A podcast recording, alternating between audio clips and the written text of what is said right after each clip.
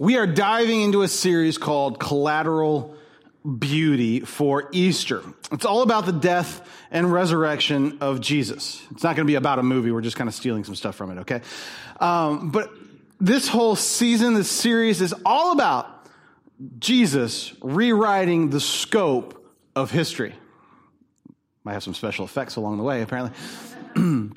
that Jesus enters into this season, this incredibly important season. If you want some extracurricular reading, go ahead and read the Exodus story as well. It's a wonderful way to step into Jesus' action during Passover, during Easter, is to get grounded into what God is doing through the Exodus story. God is redeeming the Jewish people, and then we find ourselves Jesus redeeming all people. It's this beautiful parallel that happens in Scripture, and uh, it will re kind of. You've always heard the same sermons at Easter, right? If you come to Easter service, or your friends or your family come to Easter, the pastor says the same stinking thing every Easter. Service. That's because it's kind of a big deal. But if you start putting that in the context of Exodus, like, oh, he's been doing this the whole time.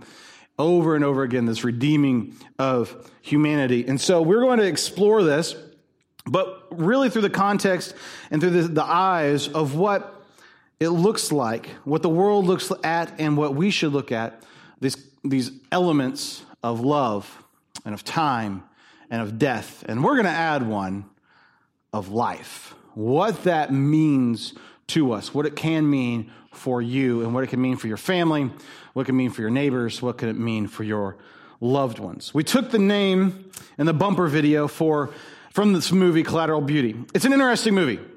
If you watch it, you will cry.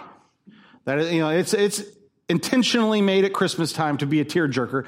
It's a, I mean, it starts out with a kid dying of cancer, a six year old dying with cancer. Okay, you're crying already. And so it's like, okay, we're done. We're good. We're going to cry during the movie. You know, if you rent it, there's a few bad words in it. That's about all, um, all this stuff. I'm not endorsing the movie or whatever. Definitely not endorsing the theology of the movie. But watching it, these abstracts kept on, even the trailer. I had it, I watched the trailer once uh, nine months ago and I said, I got to do an Easter series on this. I have to do a series on this because it just grabbed me, these, these elements of how we interpret the ideas of love and of time and of death. And what Jesus is really doing at Easter is he's setting how we view all of these incredibly important things and turning them and changing them and saying, here's what they're really all about. And so that's what we're going to explore this week. The truths that come out of the movie are this we long for love, we wish we had more time, and we fear death. Now, these are true pretty much among all of the human condition. We long for love. We make some stupid choices because of love, right? I found myself as a 19 year old boy at a uh, at Clowes uh, production hall watching Cats. Now you know you're in love with a girl when you're 19 years old and you go to Cats. Stupidest play ever. Um, this is not a ringing endorsement of that, but you know you're in love when you do crazy things like go to productions of Cats. You go and you you do all kinds of weird stuff because of love.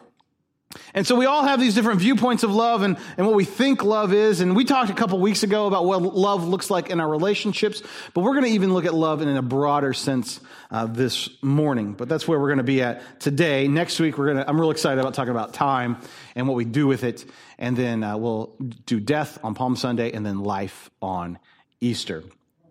The love of God is available to everyone, and our response to that love shapes who we are and who we become. The love of God is available to everyone, and our response to that love shapes who we are and who we become. This idea of love and this, this idea of, the love of God dramatically shifts the way in which we see the world. It's when we understand just a glimpse of what the love of God is like, it is like putting on glasses for the first time when you've been blind your whole life. The blurry, I was talking to one of my friends this week, and he said, oh, Man, it's a whole new life today. So what's going on? I put new context in. Everything's not fuzzy. If you have allergies, right now, this time of year, you know exactly what I'm talking about because about 10 o'clock at night, you can join my wife in wanting to rip your eyeballs out. Right? But then you wake up in the morning, you put some Visine in, you put those beautiful new contacts in. It's like, oh, I just put pillows on my eyes. Right?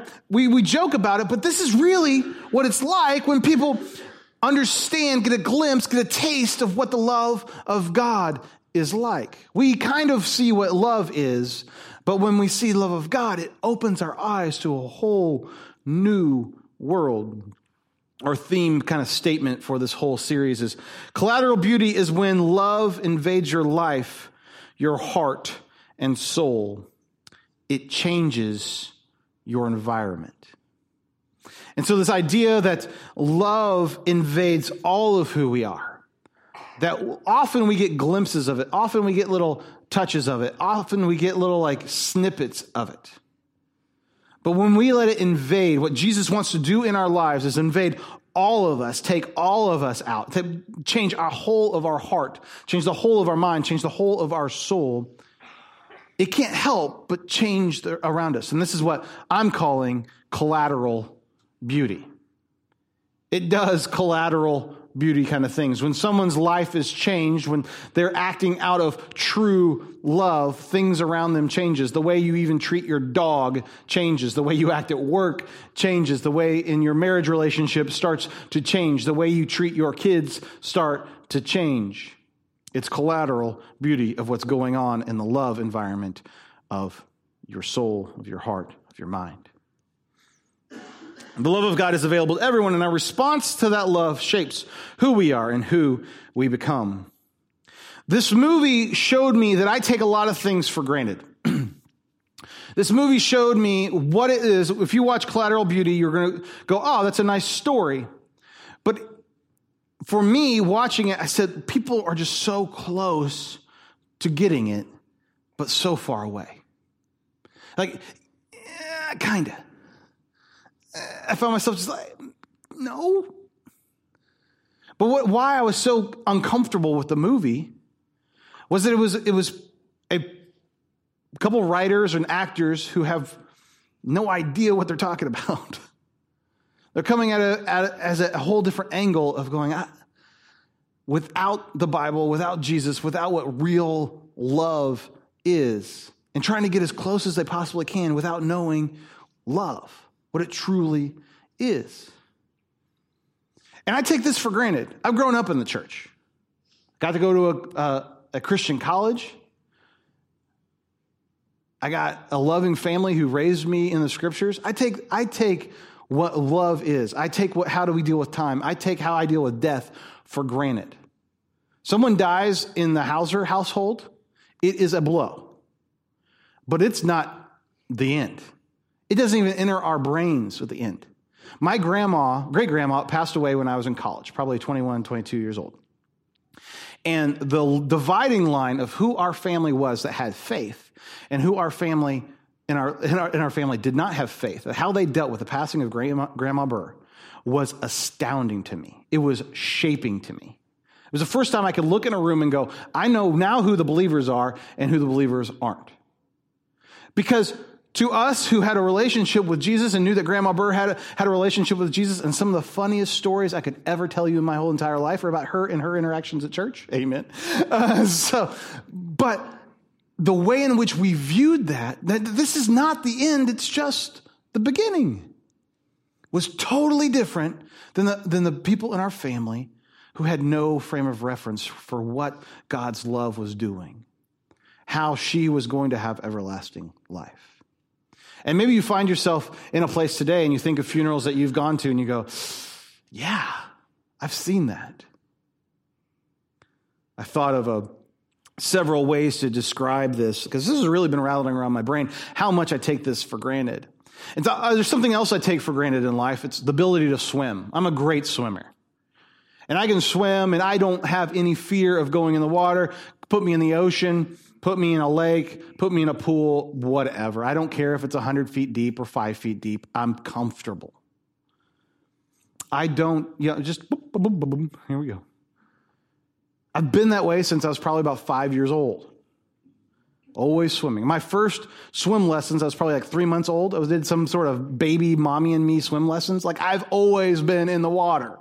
I think my mom was just trying to drown me from an early age, but um, that's not true. Uh, but I take swimming for granted. And if you're a swimmer, you probably do as well. You're not scared to death of getting in the water. I have a friend. Jimmy has a friend. We have a friend named Keith Norman. And Keith Norman is a, he, he lifts all the time. He's a pastor down in Woodstock. He is a, a, a cut young man. And I'll call him young man. He's like 15 years older than me, but I'll still call him that. He'll, be, he'll listen to this message and smile about that. But he is scared to death of the water. Scared to death of the water. You know Daniel Burner, the guy with the crazy beard. He comes up here, sometimes plays drums or, or guitar for us. If you don't know him, he's a crazy hipster. There you go. You, got, you know him now. love him. love him, love him. My kids call him uncle, so that's how close we are. But me and Daniel are at a retreat with Keith. We're at a pond. Well, Keith goes out on the, this little pier on the pond. The water is two and a half feet deep. You can see the bottom from where you're at. And Daniel and I start creeping up on Keith to push him in the water. And he hears us. He said, If you do, I will punch you in the mouth. now, there's, if Keith punched me, I would feel it for a while. Okay, so that was the truth. But if, you're totally overreacting. It's two and a half feet of water. Two and a half feet of water to me means absolutely nothing. Two and a half feet of water to someone who cannot swim is petrifying, right?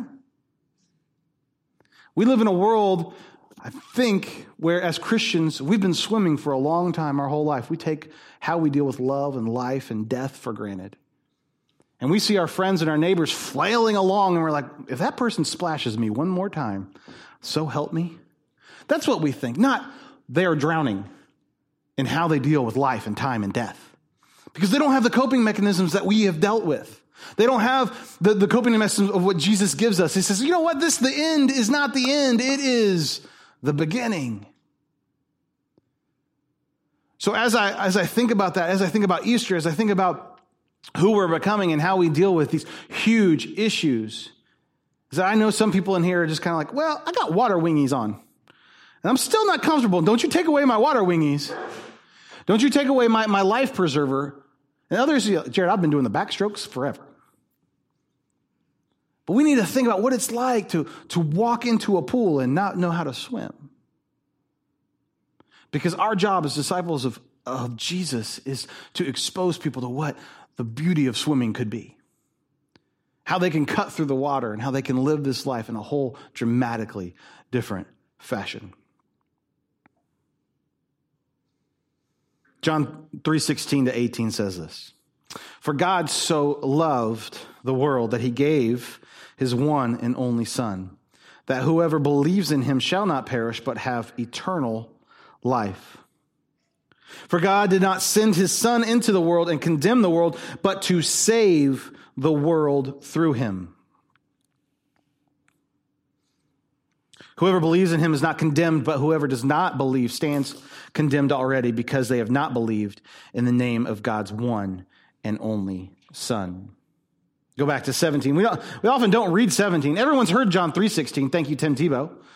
Right? Uh, but but we, we've all heard John 3.16, but John 17 says, For God did not send his son into the world to condemn the world, but to save the world through him. Now that is the act of love. And for many of us, we condemn the world because they're not living the way in which we think they should.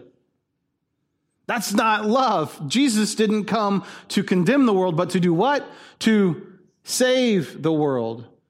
Maybe we should act not as you know, the pool patrol, but as lifeguards. I'll tell you what, if you've been a lifeguard, Ashley's taken, I think, the lessons to be a lifeguard. Being a lifeguard, they teach you some crazy things. They teach you some weird, weird, weird things. You basically tackle and subdue the people you are trying to save. Because drowning people are crazy. Drowning people will poke you in the eye, punch you in the gut, and drown you because they are desperate for a little thing called oxygen. The people in our lives are desperate for a little thing called love. And so when we go in and save them, like, well, that person hurt me, they hit me, they, they, they bit me, they spit at me, you can't believe what they said to me, Jared. That's because as lifeguards, it's a dangerous job. Do you know how as a lifeguard you grab someone? You put them basically in a full Nelson, and if they fight, you kind of elbow them in the kidneys or knee them in the kidneys. They'll stop. You stop real quick when your kidneys hurt, right? But you have oxygen, so you'll thank me later.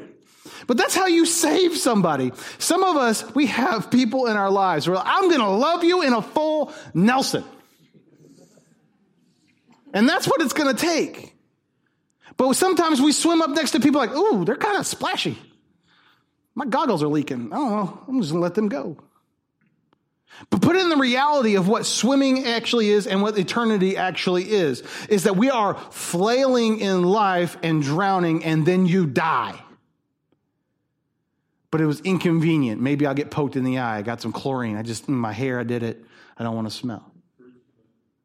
We've got to dive in after people. He didn't come to condemn the world, but to save the world. And we get to be part of that as Christians. Some of you today, I, I, want you to know if you're going, I'm here and I don't, Jared, I don't feel like I'm drowning. I don't feel like I'm drowning. And I kind of take offense to that a little bit, Jared. I understand. I, I really thought, thought about that this week. As I thought about the movie, I thought these guys are writing a movie they truly believe in. You don't, you don't make, spend millions of dollars on a movie. You're like, eh, it's kind of a good thought, whatever. That you truly believe that. So I was thinking about that, and I thought, I thought of this. If I describe a sunset to you, what you truly see is a sunset. If, if you could only see in black and white, put the black and white sunset up here. This is absolutely gorgeous, right? That's beautiful. All the, the different tones and and it's such a good picture. You can, if you've been to the ocean, you can hear the in the background. That's gorgeous. And for many of our brothers and sisters, many of our neighbors, many of the people that we work with, this is how we see life in black and white, maybe on grayscale. I don't want the truths of black and white. That's not what I'm trying to talk about. But we see it in, in grayscale. But with the love of Christ permeating our eyes and the way in which we live life, this is how we should see the world. Put the color one on there. The depth, the grayscale is gorgeous, but nothing compared to this. When we deal and see and experience God's amazing, everlasting forgiveness, when we experience the love of God in a whole nother way, we go from seeing in grayscale to seeing in color. And that's hard to describe. I could say, but but there's oranges and purples and blues and reds, and there's there's just so much more. And a person who sees in grayscale says, What's blue? What's purple? I don't get it. I don't care because my grayscale is pretty enough. And we live in America, we live in a lot of people where grayscale is just fine. And we can have beauty, we, we, we hint on what love is, we see it a little bit. We, we can taste it a little bit, but we're missing out on the depth of all of what Jesus does when he shows us love. It's true. The grayscale is beautiful, but in reality, it's only a shadow of the life and the love you could be living. 1 John 4 7 through 12 says this Dear friends, let us continue to love one another, for love comes from God. Anyone who loves is a child of God and knows God, but anyone who does not love does not know God, for God is love. God showed how much he loved us by sending his one and only son into the world so that we might have eternal life through him. This is real love. Not that we loved God, but that he loved us and sent his son as a sacrifice to take away our sins. Dear friends, since God loved us that much, we surely ought to love each other.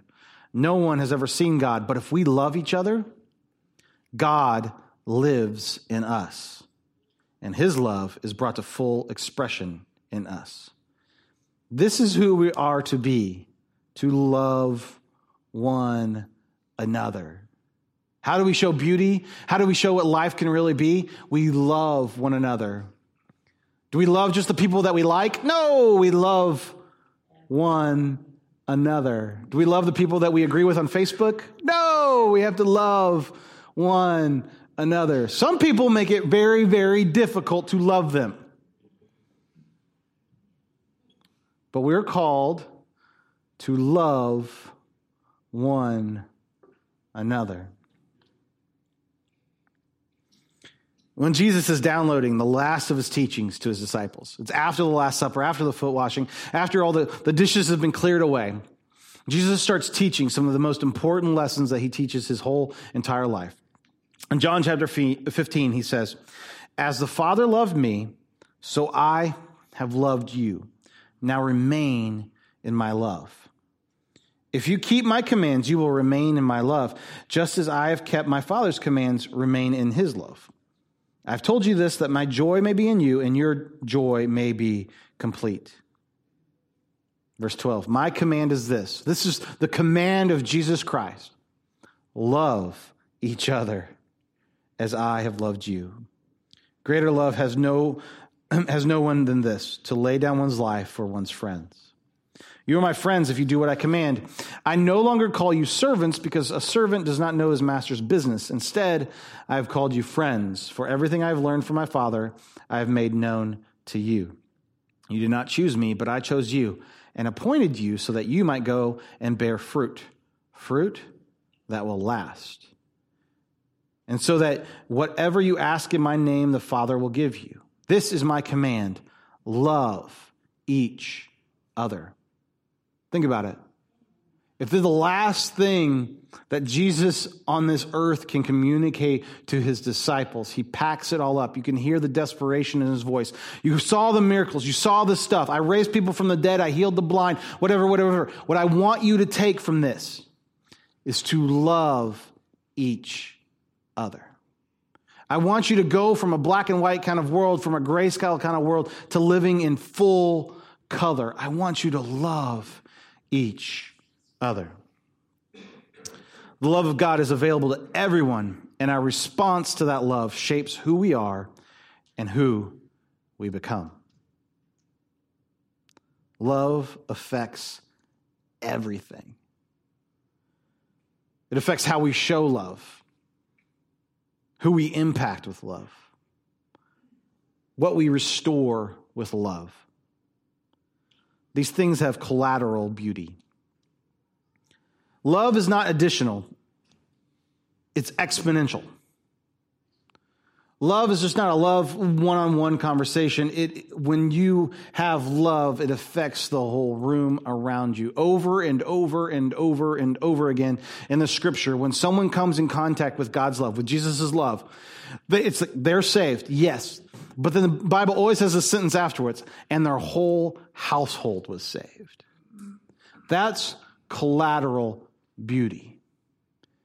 Because I tell you what, when my life goes from seeing grayscale to being able to see in full color, I can't help but talk about it. This is what you're called for. This is what is in store for you. I thought of this little thing this week. It's like this. If you have a sixth grader who's struggling with their first encounters with algebra, and they're starting with their first encounters with algebra and they're, they're mad about it and the, the screaming and the weeping and gnashing of teeth has started to happen. I don't know why I would talk about that from personal experience. Um, but the, the screaming and the weeping and the gnashing of teeth start to happen and parents get mad. Maybe you are a, a you know, a chemical engineer and you're a brilliant mathematician and you don't understand a child who cannot get math. And so now you have this choice to make either to be mad at your child or to find them help. And so the, but your kid, all they do is look at you and go, You're a mathematician.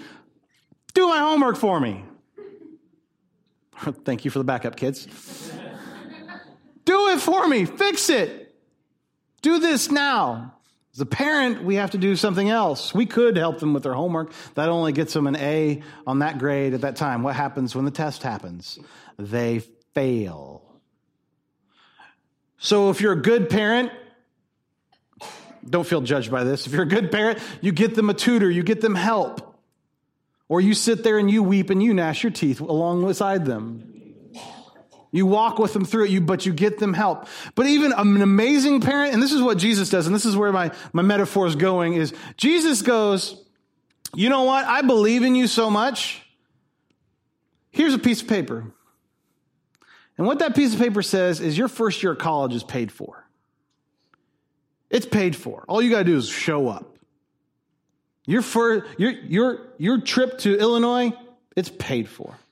Because right now, I know that you're struggling with math, but I believe in you so much. I have such a hope and a future for you that your future is already paid for. I believe in you. And that is what the love of God is kind of like.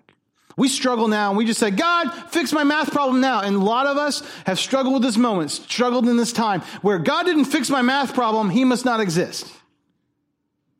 When the whole time he was trying, he was weeping and gnashing of teeth with you, trying to, and the Holy Spirit as that tutor is alongside you going, you know what? We can do this. We can get through this, but you have got to go through it. This is how that whole works. But God doesn't stop right there in helping us in our moment, in our struggle at this time. He says, you know what? I believe in you so much that your future is paid for, that it's bought. All you got to do is show up. This is what the love of God is like. It's what God is inviting us to tell our friends about, our neighbors about, our family about. It's what I'm inviting you to be about this morning, to step into what the love of God is like. Collateral beauty is when love invades your life, your heart, and your soul, and it changes your environment. Is it scary? Absolutely. It's like swimming for the first time. Some of you are standing on the shore and watching and going, that looks like a lot of fun, but I don't know about that. Maybe today is a day that you could dive in. Pray with me. God, thank you so much for today, and thank you for this moment, and thank you for your love, and thank you for Easter. And God, we ask you to be a part of our lives. And Lord, some of us need a nudge right now to, to step into the love that you have for us. Some of us need the, the nudge right now to, to jump into the water. And God, I ask you right now, if someone's been struggling with this, they want to know what love is like. They, they're tired of living a grayscale kind of life. They want to jump into what a colorful life. To experience everything that this life has for us now and everything that eternity will have for us in the future, God. God, if those people in the in this room would just pray with me that you would take away our sins, that you would forgive us of all the junk that we've done, that we'd walk with you for the rest of our days. God, we love you. We might not even know what that means yet, but we want to jump into it. We're going to try to love you more and more each and every day. Thank you, Lord, for your sacrifice. Thank you that you would stop at nothing to have relationship with us. Thank you, Jesus. Amen. Today, I, I want to, um, before we sing this last song, there's also these uh, invite cards. There's packs of 10 out here. Easter is important. Your friends are more willing to come to church at Easter than any other time throughout the year. And we want them not just to fill this church with people, but because we want a life, eternity changing encounter with Jesus uh, for them. So uh, outside at the, the welcome, that little poster thingy, there's packs of 10, invite cards, whatever. Take those with you. Uh, I hit up my kids' basketball team. You guys can hit up your kids' whatever team they're playing on right now, their class, whatever, your friends, your coworkers. But invite them to church. Spread that love. Don't look at them like, ah, don't splash me. Get messy with them. Amen.